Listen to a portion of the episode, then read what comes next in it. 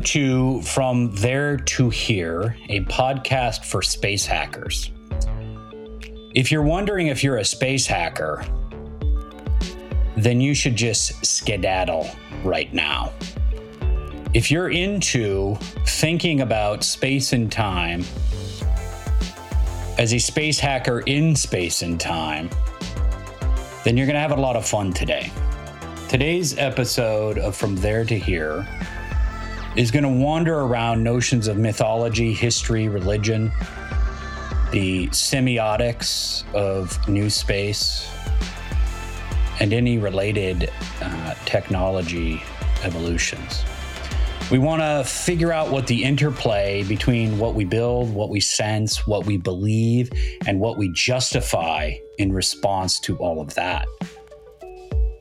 So, the question for you space hackers is can we reframe space into a wider notion? Is religion a bigger, broader, more, uh, more resilient, uh, and more reluctant to own frame for space? Who's or what? Who or what isn't getting a fair share of, of this new space? To what extent are religion and space travel the same journey for humanity and for any given human? So I can't do this myself because I don't know all these things. So we've got a great guest here today. We'll find out if she affiliates herself personally as a space hacker before or at the end, and maybe even uncover what we mean by space hacker.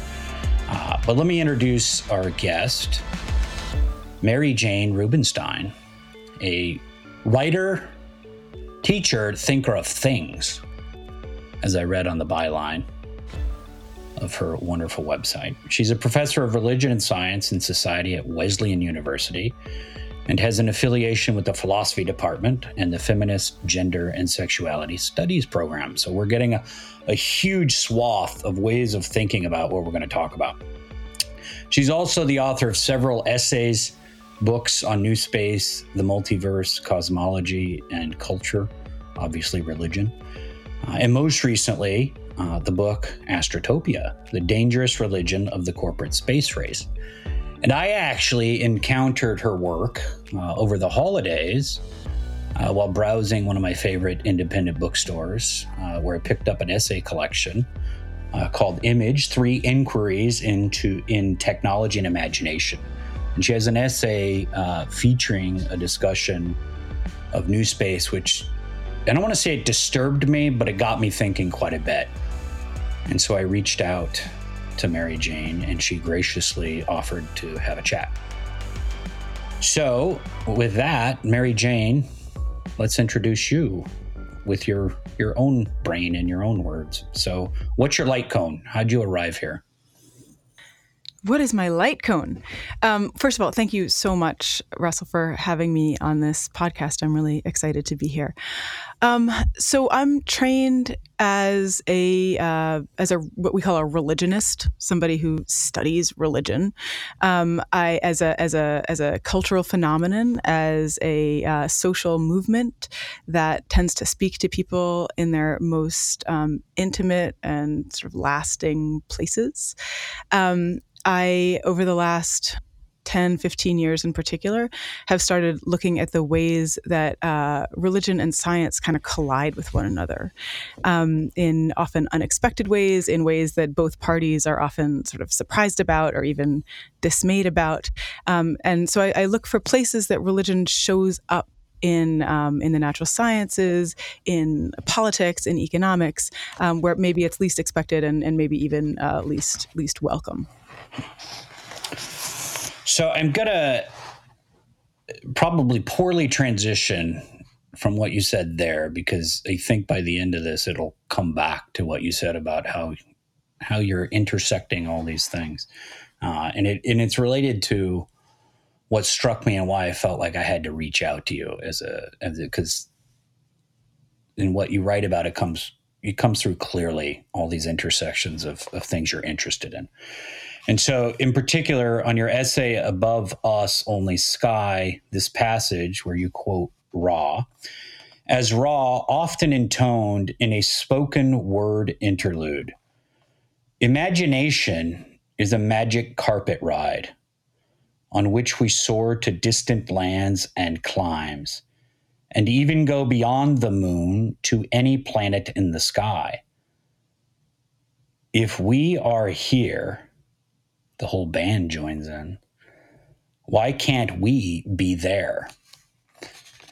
Uh, I was struck by that for obvious reasons, based on the the name of our podcast, which we came up before I encountered your essay. But in in reading that and seeing that passage in an essay that I thought was by a professor of religion and the philosophy of science, it just struck me as this is a different thinker on these topics that's pulling from different resources. But in the context of that essay, they make a lot of sense.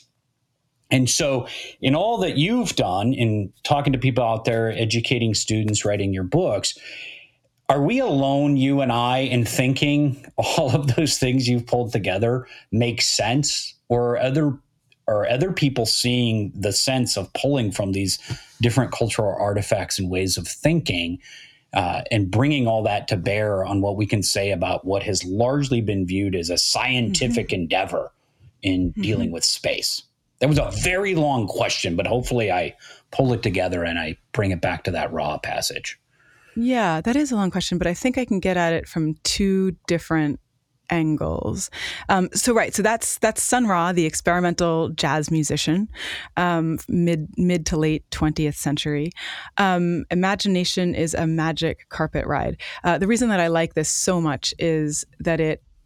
Um, he's not speaking metaphorically here. He's not saying, you know, it's as if when, when you imagine it's as if you were in a different place. He's saying when you imagine you're in a different place. You're in an actual different space and time. Um, that for Sun Ra to uh, listen to music especially um, what some westerners would call atonal or sort of um, atonal music with sort of clashing harmonies um, is is quite literally to be transported to a different place. And he talked about this as uh, being taken to another planet. He used to say that he came from another planet, that he came from Saturn, right? Um, and people would say like, "Oh, what are you trying to tell people? What's the you know what's the allegory that when when you say you come from Saturn?" He's like, "No, I, I mean it. I come from yeah. Saturn. Literally come from Saturn." Right? Yeah. Um, amazing guy. Um, the reason that I like to draw on, and, and in that piece in particular, um, I mean, it's it's called "Above Us Only Sky." It's just full of sort of mid-century uh, musical references, mid to late 20th century musical references, uh, sort of like the 40s to the 80s. That's kind of the, the, the time, and I've got song lyrics thrown in there all the time. Um, two reasons. One, um, music, especially uh, popular music, contemporary music, um, forms an unconscious uh, sort of running um, set of references and associations in our contemporary mindset that other texts and stories would have done in older times. Um, most of us can reach much more quickly for Beatles lyrics than we can for like the third chapter of Joshua or something like that, or the Rig Veda, or these, you know, or scripture. Um, so music is one of these uh, one of these um, canons, these evolving canons uh, that uh, that shapes us whether or not we know it. Um, another one of these is certainly uh, science fiction. Um, music and science fiction um, not only inform you know ordinary folks, um, but inform folks who are trying concretely to uh, get humanity increasingly into outer space. Right? They're romanced by these by David Bowie, by um, uh, Philip K. Dick, by um, even you know even by some physicists, but mainly by you know by Star Trek, by Star Wars, um, and so these sources, these other sources in other places, form this kind of unconscious, sometimes unconscious, and sometimes conscious canon um, that uh, does actual work in the scientific world and the entrepreneurial world by giving them a sense of by giving us a sense of what's possible. Um, the the reason that I like artists like Sun Ra um, Afrofuturists like N.K. Jemisin, feminist science fiction authors like um, Ursula Le Guin, is precisely because of this category of imagination. Um, that they're not just when they write, when they write music, when they write sort of worlds into being. Um, they're not just replicating the conditions that we already live in. They're saying, like, let's think differently. Let's think about how genuinely to live differently, how to set up another kind of society, how to exist in another um, model, mode of consciousness, how to love better, right?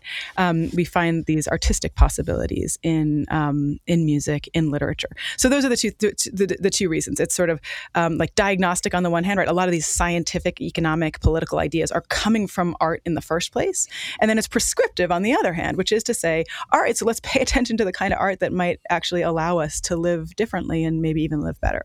Yeah, it's. Uh, I'm just. I, I just. I would listen to you forever talk on these subjects because I personally just feel heard. Because uh, as somebody who has a mathematics degree but spent time in theater, uh, and people go, "How do you keep it all straight?" Russ, how do you like what why these seem seem like they would pull you apart and I I've always told people it's like, well, it's interesting because mathematics is a social activity. It's a performance of of uh, evidence, a performance of proof, a performance of insight. And so is mm-hmm. theater. And often I found that I was almost inverting the processes where math, I would be drifting all over the place mm-hmm. like Sun Ra. Like it's a math is jazz to me. It's like you never know where the ideas are going to connect. And when they mm-hmm. do, it's obvious. Like in a jazz song, you're like, of course, this is the way that it was supposed to go. And right. uh, where in theater, it was always so rehearsed. Like you were logically working out the performance and how you wanted to make the the audience feel, mm-hmm. of course, until you actually put on the play and then everything changes. But I think about these and in relation to what you're saying, uh, just my own personal reference point to it, um, it seems like people would be uncomfortable admitting that a lot of their thinking and a lot of their approach to things uh, is actually deeply informed by, I guess, what I can interpret as ritualistic cultural expressions. I don't have another bucket for what you're talking about, and I'm calling out this juxtaposition that that sci-fi is a great term to talk about because I think when I talk to scientists, they'll who really love sci-fi, right? These are people that will just wax poetic about interstellar or whatever the thing is that they care about. They'll key in on how cool the science is, but when I hear them, I can see mm-hmm. that what moved them was the fiction. Right. And so do you find in all your work in in teaching and talking to other thinkers that that they're aware that that's what's happening? Or do they read your stuff and they go yeah that's everybody else that's moved by all that stuff but my thinking is more rational. I'm totally informed by the science. I've been um, humbled and humbled by and grateful for the response that at least anybody who's gotten in touch with me um, has has had.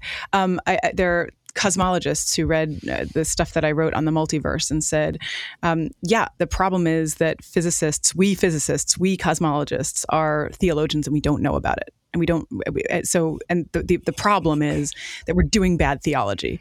And if we could just figure out how to ask better questions or how to realize this, the scope of what we're asking and the kinds of answers that that's going to compel, um, maybe the stories that we tell about um, what we're hoping to uncover would be a little more rigorous or would be a little can, less. Can I flat. intercept there and ask you what they mean in saying they're a bad theologian? What are they? What are they reacting to? Where they go, I, I, I know I'm thinking spiritually or religiously, but I'm bad at it. Right. Okay. So um, the uh, this is gonna. Do you, can I can yeah. I go on a? All right. Oh yeah. Um, so the idea of the multiverse is the idea that uh, our universe is just one little part of a vast, perhaps infinite compendium of universes that's hypothetically called the multiverse. Um, this idea has been around, particularly since about the late 1950s with the development of the many worlds interpretation of quantum mechanics. Um, and then it kind of came back again in the 80s in a different form uh, with inflationary cosmology. Um, and then it came back again in the early 2000s with string theory. Um, and it really started kind of coming at physicists from all these different directions at the beginning of the 21st century. They were getting it from string theory, they were getting it from inflationary cosmology, they were getting it from quantum mechanics. Um, and so the question isn't so much like, why are we getting this idea? But why did people start paying so much attention to it at the dawn of the uh, 21st century? Um, and the answer is that because of some discoveries that I won't bore anybody about in the late, very, very late 20th century, um, it was starting to look more and more like the universe was uh, fine tuned. This is the language that physicists use, which is to say, um, if you had any more gravity, any if gravity were any stronger than it is, then the universe would implode. Um, if you had any less cosmological constant, which is to say the negative pressure of the universe sort of repelling the universe out from itself, then the universe would explode. If the weak nuclear force were any weaker and the strong nuclear force were any stronger, atoms, molecules couldn't hold together. Like it looks as if all of these um, values are precisely perched on some uh, razor's edge to allow the universe to exist the way it does. And the big question is like why? How did how did all these values get so precise when like anything else would have given us nothing at all? And of course, the easy theological answer to that is, well, there's a God. There's a God who said, look, I want to make a universe. And in order to make a universe, we're going to have to have this much gravity and this much cosmological constant. And the electron's going to have to look like this, right? Sort of God as like a cosmic mix master, like making, setting the, all the controls just right. Um, physicists freak out when they hear this possibility. And so, the more fine tuned the universe looks, uh, the more compelled physicists are to find another solution. And the other solution ends up being the multiverse, which is to say, if there's not just one universe that's this weird way, but an infinite number of universes, then inf- then universes just try on all different parameters all the time. And you've got a universe with too much gravity and a universe with too little gravity, and they, they explode, they implode, they work, they don't work. Um, life can emerge, life can't emerge. Universes develop in different ways all the time. Um, and we just happen to be in one that had the right parameters to allow um, lots of stars and then eventually planets, and eventually, at least on our planet, life to emerge. Um, so, what the physicists are doing when they turn to the multiverse is swapping out an infinite humanoid, intelligent God for an infinite number of invisible, totally forever inaccessible universes, right? That's the swap. Um, and because they're bad theologians, they think that somehow the latter is not theological, right? That the yeah. belief, the affirmation in, in, an infinite number of, uh, again, inaccessible universes is somehow just scientific, right? Is somehow just a, um, like a neutral, just mathematical necessity. Is um, there? Uh, uh, uh, I guess if I were to interpret my version of the bad theology here, it's the assumption that it, it's either or. That mm-hmm. it's either there's a God controlling what's going on, or there's this unknowable multiverse. Like, and there there's no room for any other possible way that this weird universe we find ourselves in, like is that ever recognized as maybe the bad theology um, n- no, um, and it's it's sort of hilarious because of course theologians themselves can come back and just say sure okay there's a multiverse. Great. God created the multiverse right? It's not yeah. it's not even an either or. It's you can have you can still have both and. Um, and of course one could imagine that there would be other explanations. Um, but the thing that i want to ask is what makes the fine tuning problem a problem in the first place? Like, I think you have to have a particular kind of mind that says, like, why is it this way when it could be some other kind of way? Um, only theoretical physicists, right, ask this question. Well, and do you, do you interpret that as they're still coming at it from a human and in, in a way their own particular uh, self as the center of the universe's experience that they build a mental model that must emanate out from them or right. emanate towards them but not you know not this i don't have another way of thinking about this but when i think about the universe when i just say it out loud i'm like is definitely all out there and everything is coming at everything else you know, mm-hmm. in whatever way. So I don't even know how to personally conceive of its directional towards me or away from me. But I get the sense that physicists are like, I'm going to order it ex- explanation wise according to my experience of it. Right. Well, there's this simultaneous avowal and disavowal that this is what physicists are up to. Um, you asked me at the very beginning of this episode, um, what's your light cone? Yeah. Right.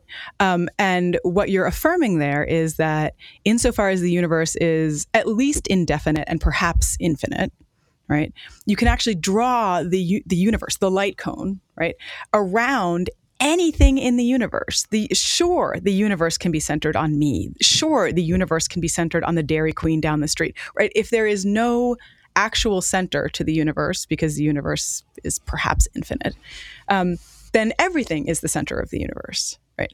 Um, what I think these uh, these sort of unconscious philosopher uh, uh, physicists forget is that um, that that's just a there there there would be an infinite number of other places to draw the center of the universe, right?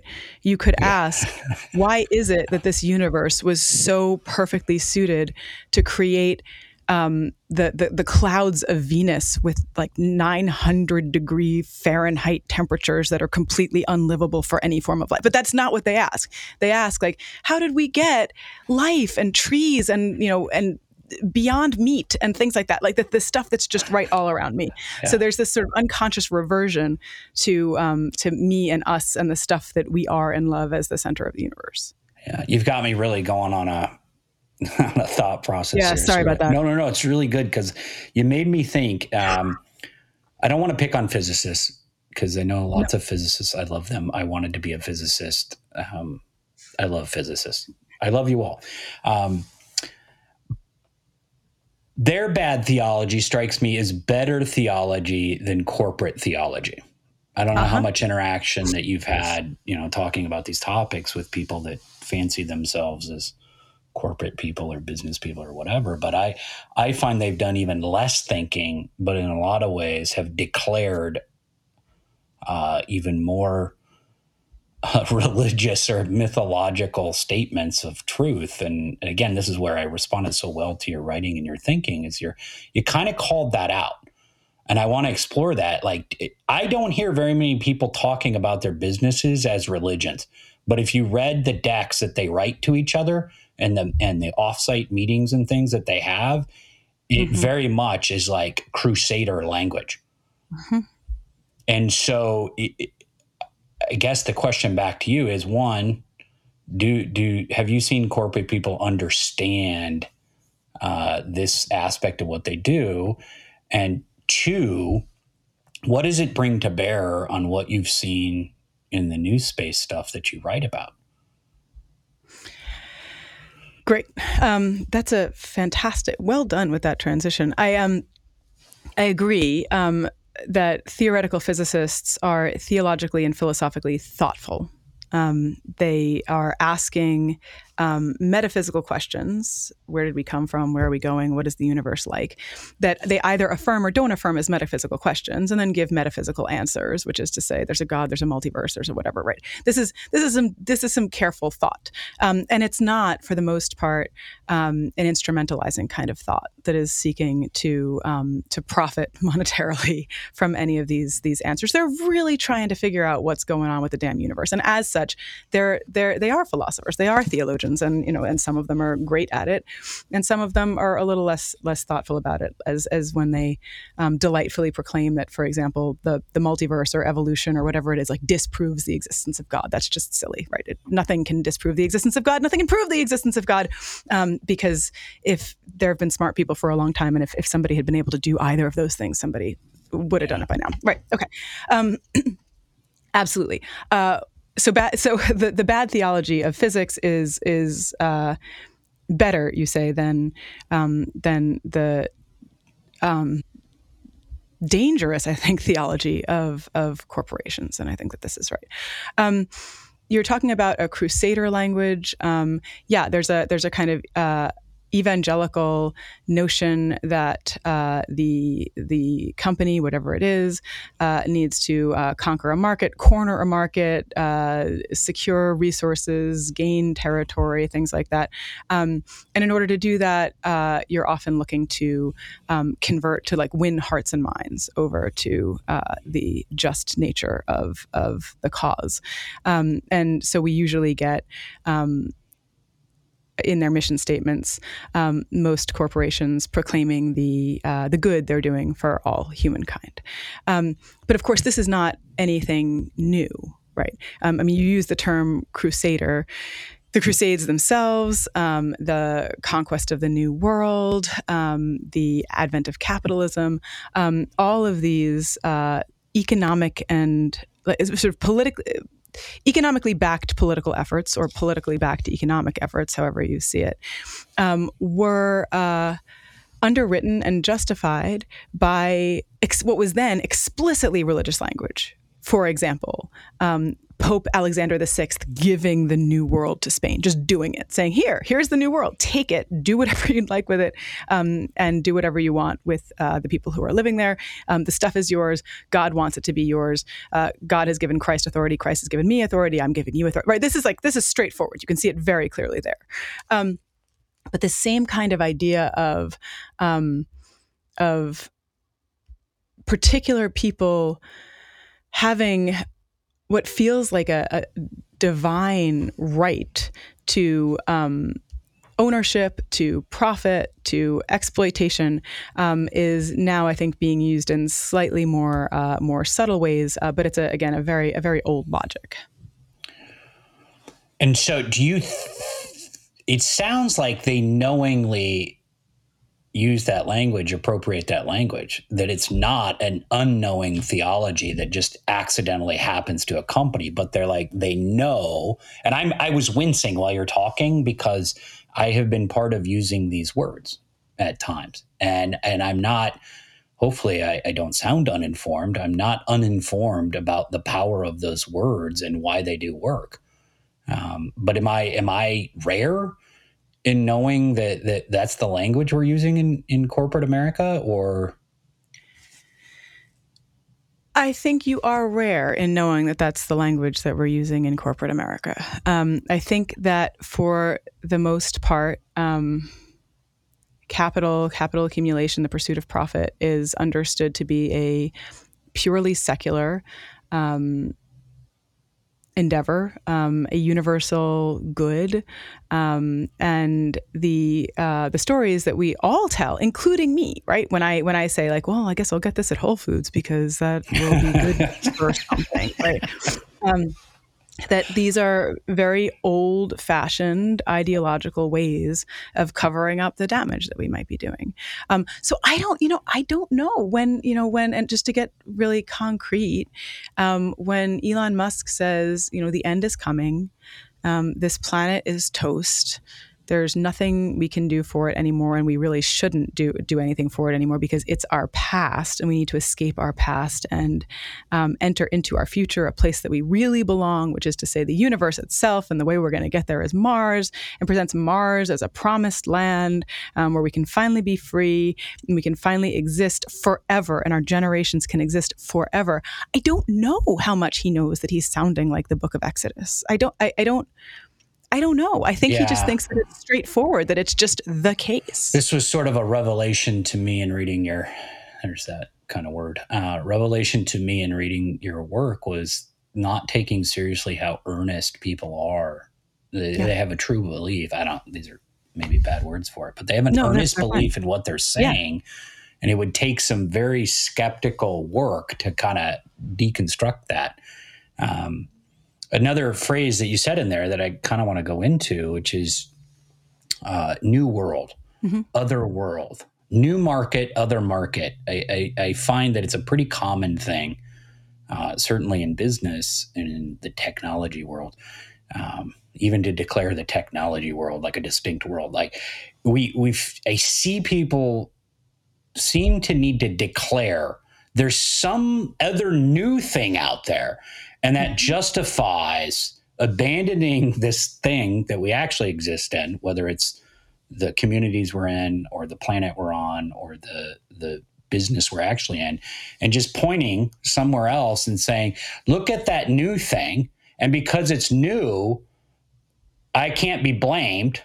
And i can just go take it or use it or whatever it is is uh, is that kind have you seen that in your your reading of history and even religion that that's pretty common human thing in history is that when you just kind of don't want to do the work, you just go declare something new and the old thing dead or useless. And you say, we're going to the new world. And it's like anything goes sure. now.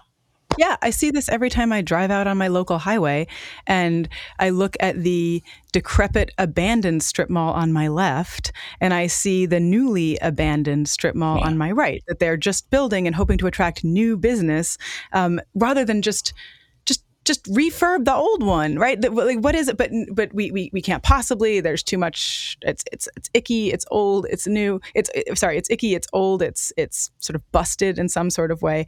Um, we want something new. We want something shiny where we can you know start from scratch.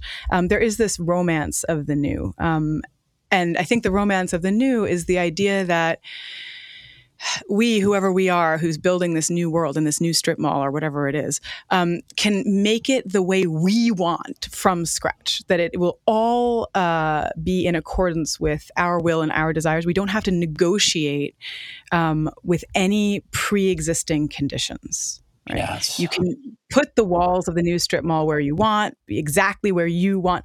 Um, and I don't know that this is a, a universally human um, impulse. I just think that it is a uh, um, I think it is a, a prevalent impulse um, among those of us, myself included, um, who are descended from the folks who decided to conquer the name, the, the world in the name of newness. Um, and the, part of the thing that I'm trying to do in this book is to show that that actually does have a specifically religious, not universally religious like all religions teach us, but a specifically religious inheritance.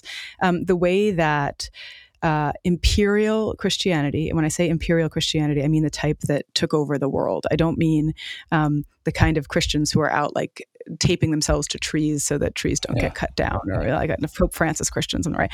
Um, Imperial Christianity has understood the creation of the world as a creation out of nothing. What they have taught is that God makes the universe out of nothing. Um, the Bible doesn't really say that. It is not clear at all that that is what Genesis is saying, but it's what the church has taught. And the reason the church has taught it is if God creates out of something, like out of a pre existing um, ocean or out of a pre-existing sort of formless matter, right, something like that, um, then God has to negotiate with that pre-existing stuff, and God can't just impose God's will completely on it.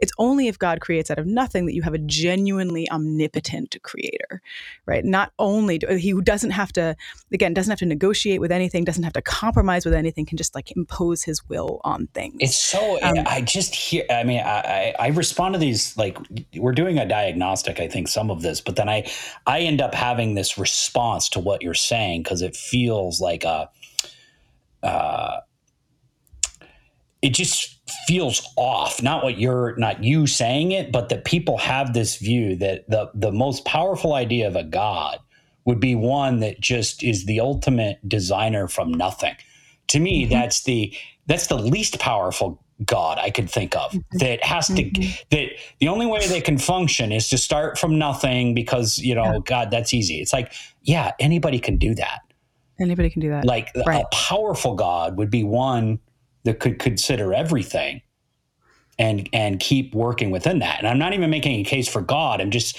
making a case for how i would order power like true creative power would be one yeah. of integration, not one of disintegration or destruction. But so right. I'm having, I'm not in a weird, I'm trying to diagnose it. Am I, am I interpreting that juxtaposition? Like that, that this idea of power being, I must start is somehow some idea of power for people mm-hmm. versus mm-hmm. people never viewing integration as a powerful thing. Right.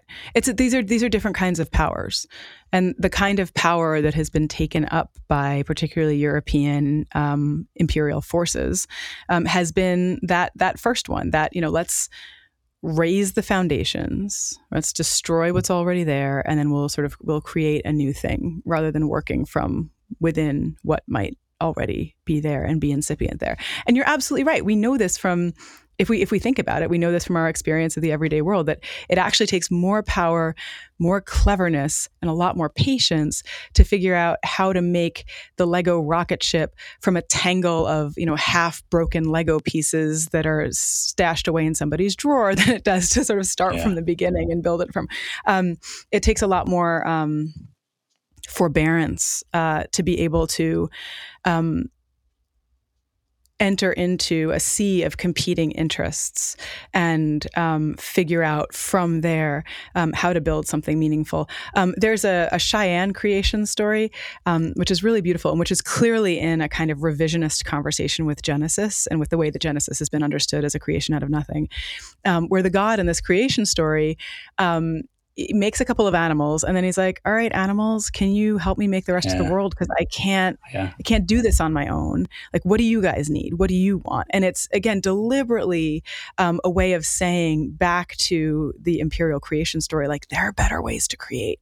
Um, and in particular there are better ways to create that are um, not only less ecologically destructive, but that are actually ecologically beneficial. Like there are ways to live on the land without destroying it and trying to build stuff on top of it.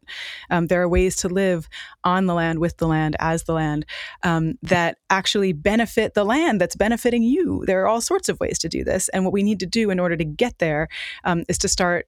Uh, valuing different kinds of power, as you're saying, right, and telling different um, stories about about the way that creation gets created. Yeah. I mean, you make it. I, I want to throw an interjection there because it's. I think it'll be fun for you. One of my favorite things to follow on Reddit is a channel called Dead Malls. Uh, it is the coolest thing. It's just people that go to dead malls and artistically, like almost archaeologically, like study them and catalog them. And I just I find it very relaxing, mm-hmm. and it's got this. I don't want to call it religious quality to it, but if you I, if you go look at it, I think you'll you'll find it fascinating because it's almost like stepping into a, an abandoned chapel the way mm-hmm. that people do this and you just you mm-hmm. again i think you'll look at the image you'll be like are they purposely like doing this aesthetic or is this what happens mm-hmm. when a gathering place just gets abandoned it takes on that quality where you as a human that's been in those spots knows that it's been abandoned Right. Oh, well, and that was like an aside. It, it, would be fun for you to go see. Well, but it's not an aside because it goes right back to the the thread you opened with Sun Ra, which is to say that it is incumbent upon the artists among us, for better or worse, um, to keep sort of picking through the piles of the mess we make and figuring out how to imagine those messes differently. I mean, I had this to... crazy idea on this that that I have I actually brought up in I guess a serious business meeting with people that could actually have the funds to do it. But uh, I wanted to take all the dead malls and turn them into space environments. Yeah. Where just find like ways to interpret space and just reanimate these malls so that, mm-hmm.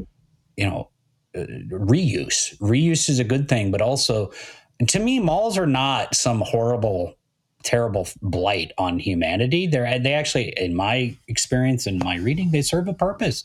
They are for a lot of communities the only place you can gather. And yes, there's there's a certain part of capitalism to it, but there's also you know the food is cheap, they're hot, when you when you need heat and it's cold when mm-hmm. you need cold. I mean, they actually serve what what I think often is what churches serve. And I don't want to. I'm not making a case for people going and buying stuff. I'm making a case for mm-hmm. community gathering spaces. And so, one of the ideas I've had is reframing space as a as just a community idea. Mm-hmm.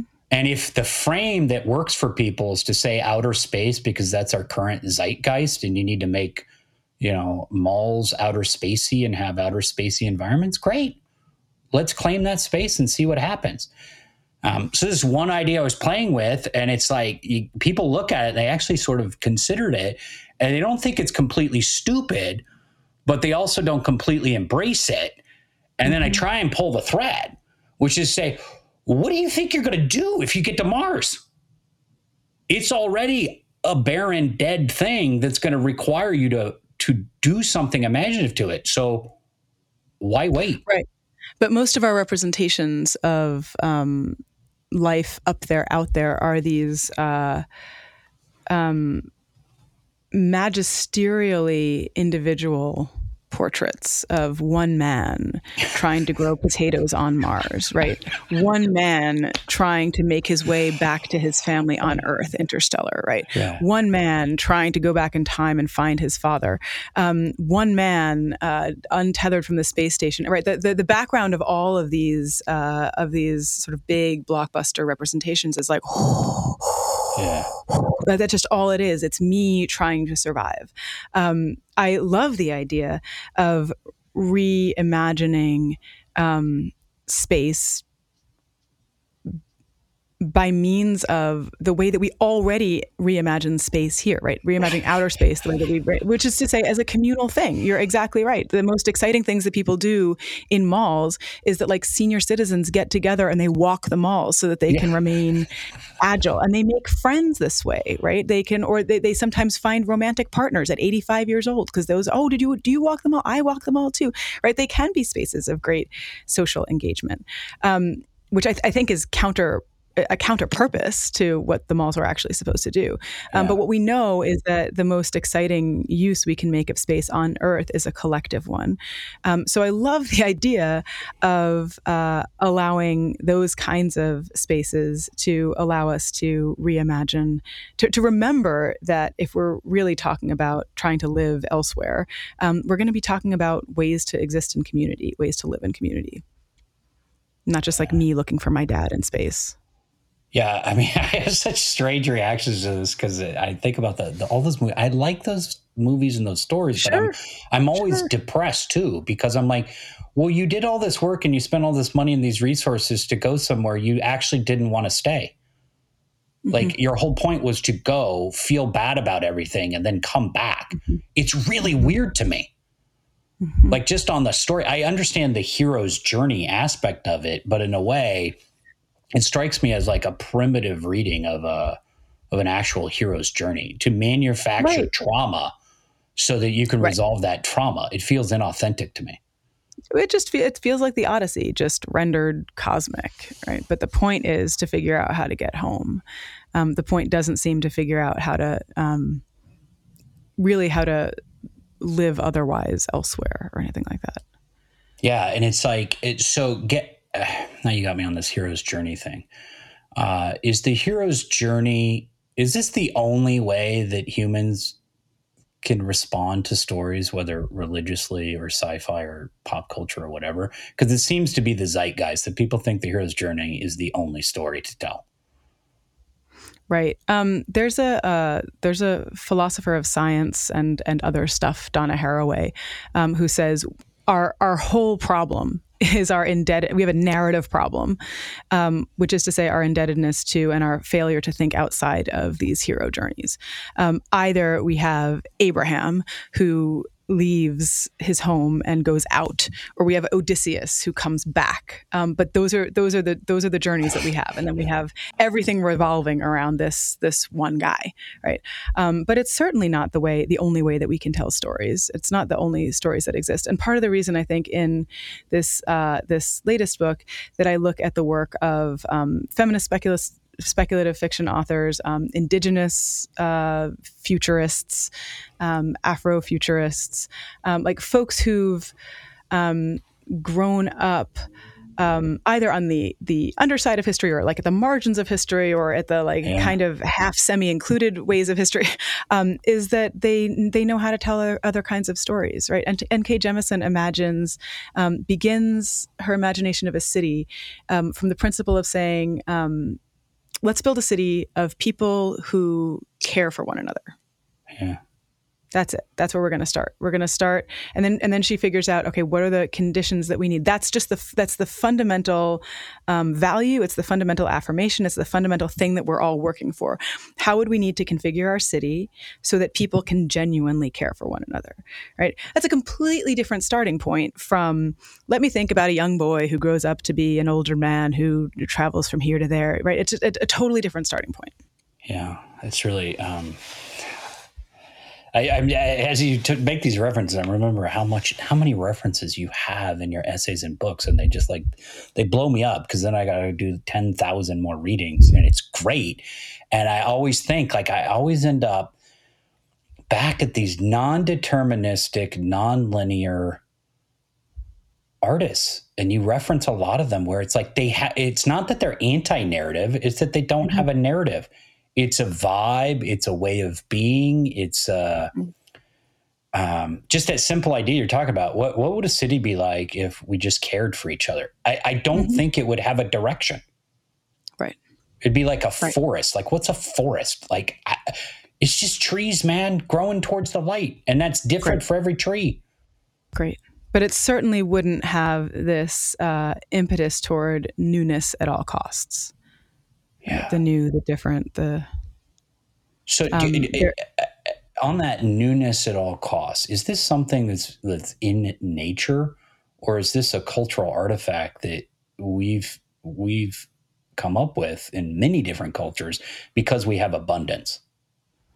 Yeah, I think. I mean, it, I, I, think it's honestly. I think it's. I hate. I'm sorry to say this out, but I think it's capitalism. Yeah. I think that's what capitalism is, right? Capital, um, in order to keep.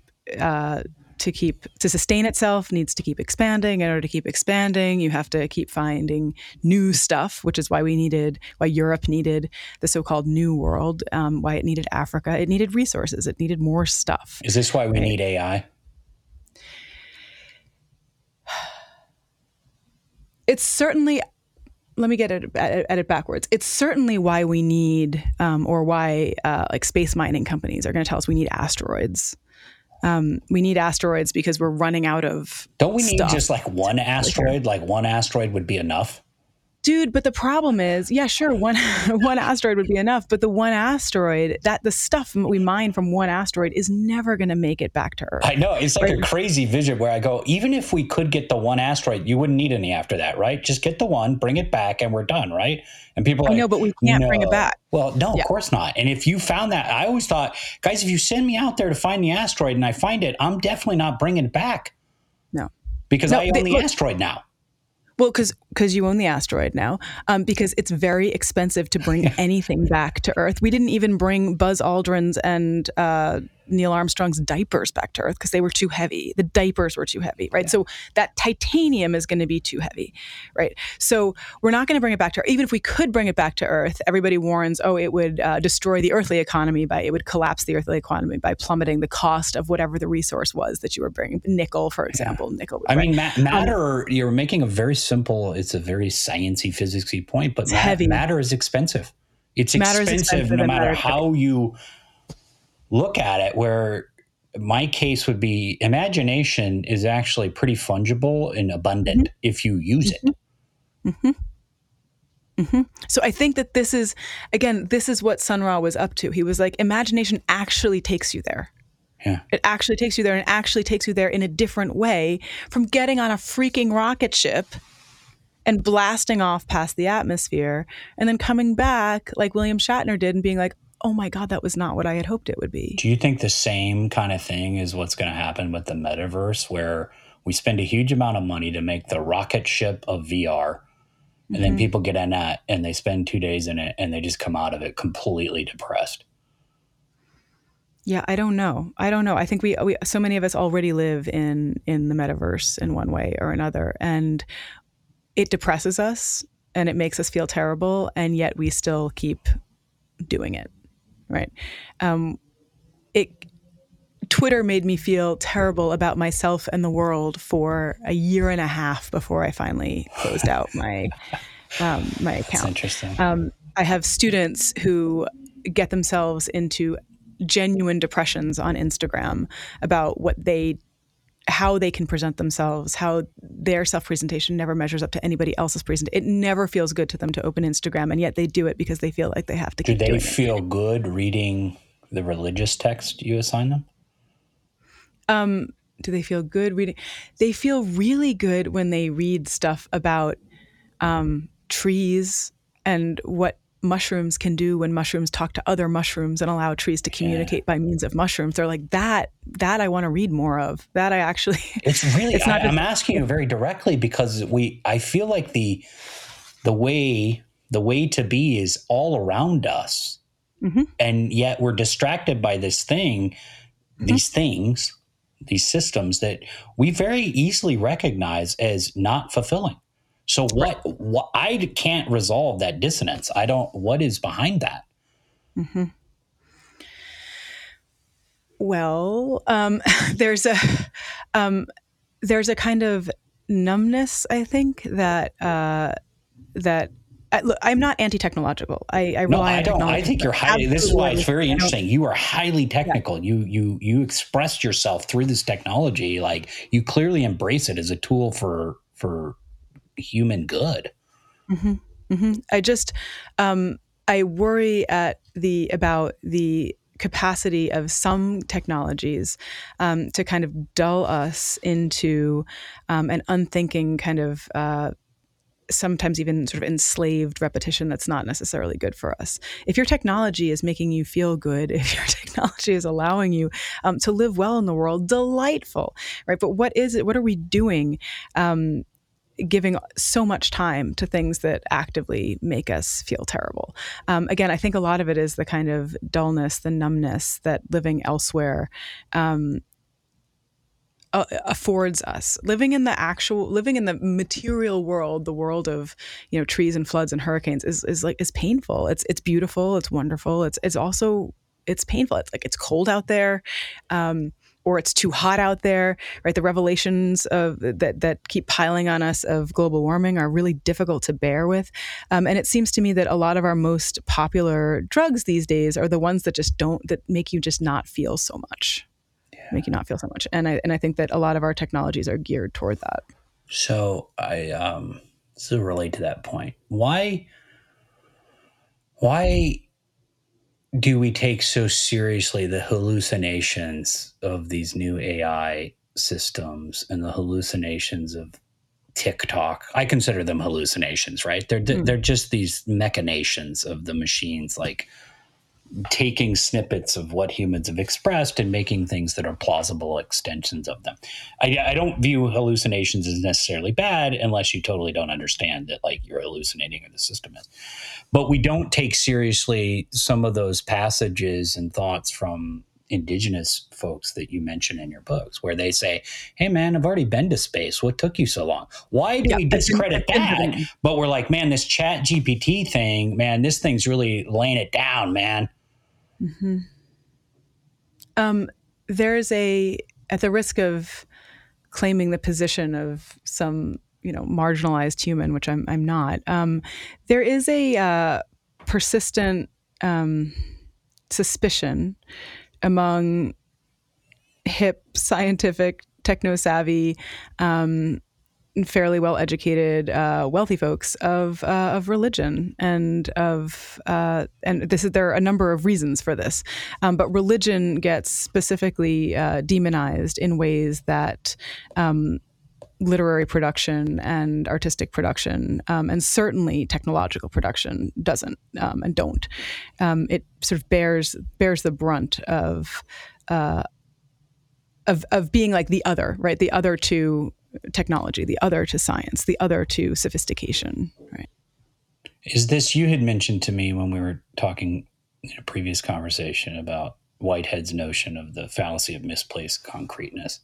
is that's what's happened somewhat what's happening here is that if you frame something as a scientific endeavor that it's got this concreteness to it where mm-hmm. if you mm-hmm. frame it as a religious endeavor even though they could be saying totally the same thing your mm-hmm. interpretation mm-hmm. is more concrete if you're coming from a western science society yeah i think that that's that's part of it and part of the problem is the mistaking of a particular form of Christian metaphysics for which like the truth is in another land god is disembodied what's really real is somewhere else um, mistaking that kind of religion for all of religion yeah and saying that but you know most religion is a lot more concrete than most technology most yeah, i find it very practical is that's my yeah. interpretation of concreteness Absolutely. Most religion is like get out in the field and do this particular dance so that the rains fall.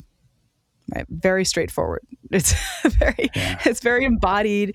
Um, it's very practical, uh, and it's and it's and it's and it's everyday. Right? It's not most religion is not making these immense uh, proclamations about you know other worlds and uh, other ways of being and um, you know disembodied figures that nobody's ever seen before. So this is um, this has been a great this has been a great jazz conversation because it's like I, I'm sure there are there are people listening that are like, "What's the arc? What's the arc here? How are they going to wrap this up?" And I, I'm just gonna I'm just gonna disavow that we have to do that. Okay, that we can we can we don't have to put a pin on it. Um, and I, I wouldn't want to because I, I just feel like I have a lot of reading and thinking to do. Um, and I hope people listening if they if they chose to listen hopefully they knew what they were getting into that they were going to have to ask themselves questions. Um, but i do want to ask you a question because it's really what what got me to reach out to you was like uh, existentially i'm very bothered by some of the labels that you've you've put on different groups and communities doing things. I'm in that group. Mm-hmm. i'm a tech bro I have a career that has been in product and technology in tech circles, and it's probably obvious to people listening to me or who might Google me. Um, and I keep ending up either in or creating these kind of businesses that that I've tried sometimes to escape the stuff we're talking about, and then out of preservation or some other thing, I end up getting pushed back into it. Um, or literally very directly and very vulnerably, um, there are people that rely on me to use my mm-hmm. privilege. Mm-hmm. And so, in what we've discussed today and what you've been able to discern about what we're trying to do at, at this startup that's sort of, I guess, tied to this podcast, this company Titan, are we, mm-hmm. in one sense, not knowing not knowingly, unconsciously furthering this idea of bad theology of corporate stuff. And or if we're not and we're actually chasing something and and I'm believably saying we are uh, where we're trying to let people reuse what we have here on earth to expand our notions of of our own space and trying to build a business around that are we is this never going to work? From a business standpoint if we just take earnestly this discussion like are we doomed to just get drowned out by by the bigger corporate religious machine Oh, okay. Yeah, that that it's a different question than the one that I thought that you were leading to. Um, I have no idea from a business perspective whether or not you are doomed. Um, I thought you were you were going to ask um, more uh, sort of ethically. Are we working at cross purposes? Uh, I'm asking both questions because I think the only only way that I could go into my grave is knowing that I answered both of those in the positive that that mm-hmm. I could mm-hmm. make good businesses and at the same time ethically if you talk to me 20 years from now you'd go eh, you kind of took the question seriously yeah, sure. So, okay, um, I let me get at this sideways. Um, I teach at an elite, private, historically white institution. Um, I teach a number of students who are here on full scholarship, and I teach a number of students who are here um, whose families are paying full tuition and are um, extraordinarily wealthy and have always been uh, the the recipients of an extraordinary amount of privilege. If we if I were having this conversation um, with somebody who had just written a book about the um, racist, classist, corporate notion of the university. I would be in the same position you're in of saying, like, is there any good that I can do from within this historically white elite university? Um, or do I need to you know, I don't know, to do something totally different. And how can I do to- something totally different when I need to feed my kids and I need to get right? Like there are things that I need to do. Um, and also within this, there are ideas that I have. And I feel like these ideas take off really well within this fundamentally corrupt and problematic institutional machine that I'm I'm I'm working within. Um, so this is not an issue that's combi- that's confined to um, any sector of our economy. All of us are working in compromised areas. Um, the thing that I like that I find so exciting about the work that you're doing at Titan is that you are um, taking the, the word imagination seriously and saying like imagination can actually do real stuff for us. Um, and maybe sure maybe we'll end up eventually in outer space under some sort of conditions.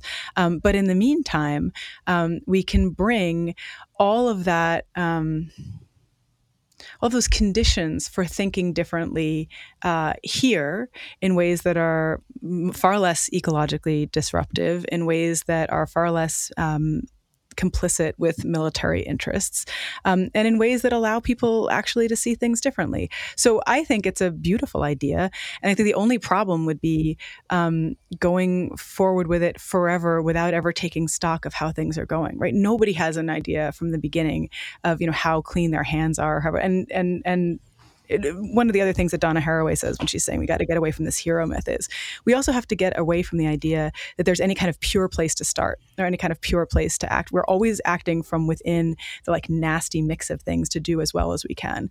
Um, and if you can figure out what that mix is and, you know, nudge the universe into a slightly more just place or a slightly more um, compassionate place or a slightly more imaginative and you know creative place this is wonderful. And um, but you you got you got to be able to do stuff and then stop from time to time and say like how are we doing?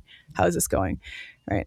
Um, rather than uh, going full speed ahead and, and never asking yourselves. And I love that this this podcast is taking that time to kind of reflect on the work that you're doing. I was actually on a podcast yesterday, and somebody said, you know, where do you find alternative models of um, space exploration? And I was saying, well, you can find it in you know this body of literature, these bodies of literature. You can find it in these religious traditions. You can find it in traditional ecological knowledges. You can find it, um, and there are even you know places within the space sector that are trying to do things differently. I mentioned Titan Space.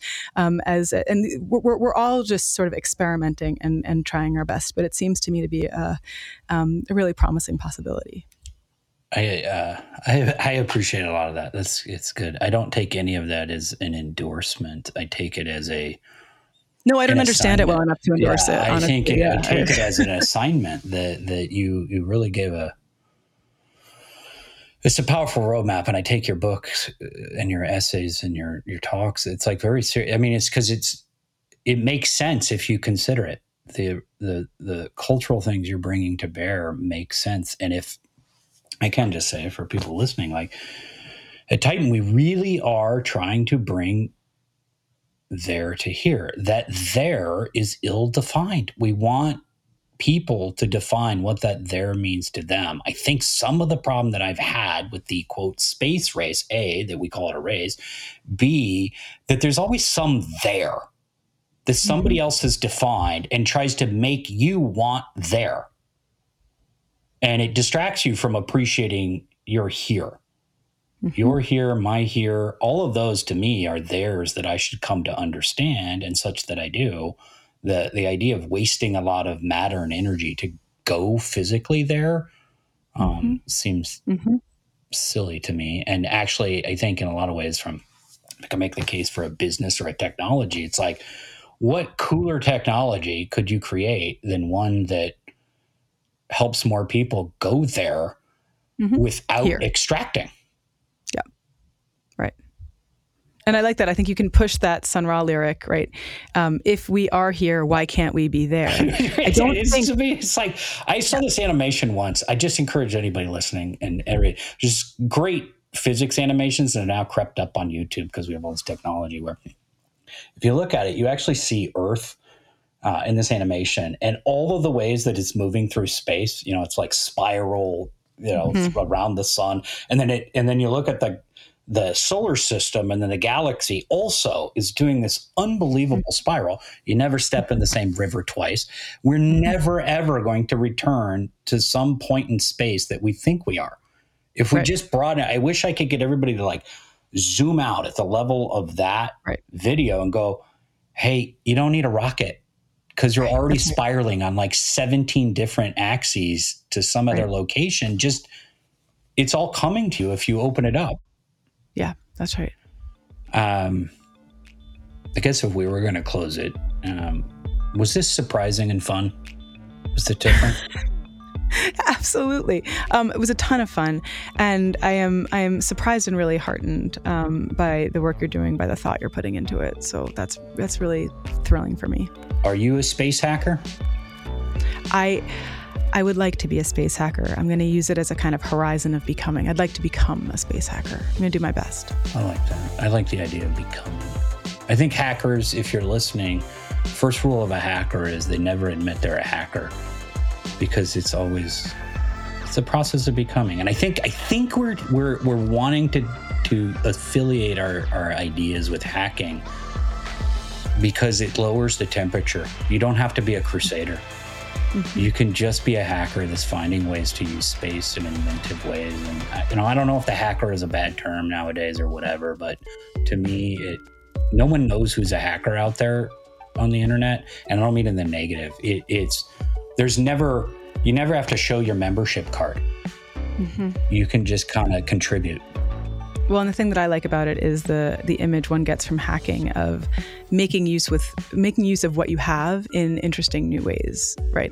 So it's not um, finding a whole new set of things. Um, I think about parenting hacks, which yeah. I've been trying to work out for a number of years, which is to say, like you're you've got a stroller on a really sunny day, and the sun is coming into the stroller and waking up your kid, and you don't have yeah. a way of so like what can you find around you to rig up some kind of rudimentary sunshade? That's a hack. That's a right. That's a working with stuff. It doesn't cost. You don't have to buy anything. You don't have to, you just have to think and you have to think sort of orthogonally. Um, you think differently and you do it for a particular purpose, right? You do it um, often for, um, for protection, you do it for care. Um, you, you have a reason for it. And so I could tie this back to one of our early things. Like, God as a hacker strikes me as a very powerful God. I like it. Like God just saying, hey, look, man, this is pretty weird. I didn't know what I was doing. It's a pretty weird situation. Like, let's hack. Like it. This is great. Thank you so much for talking and for writing.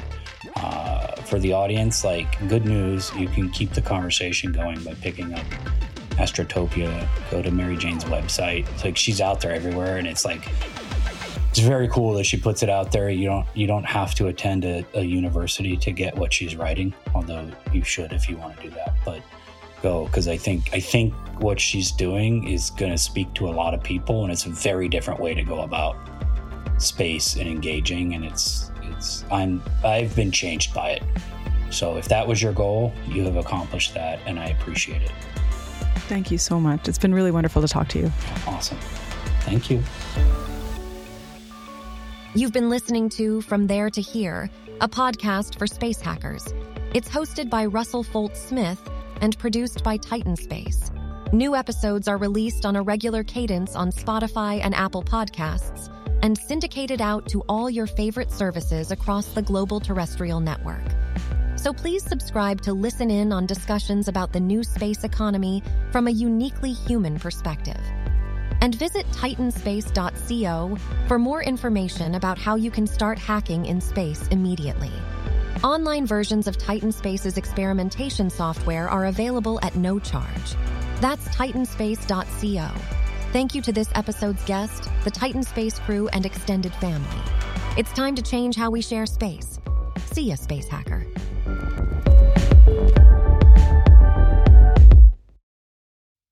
Titan Space. Get in the box!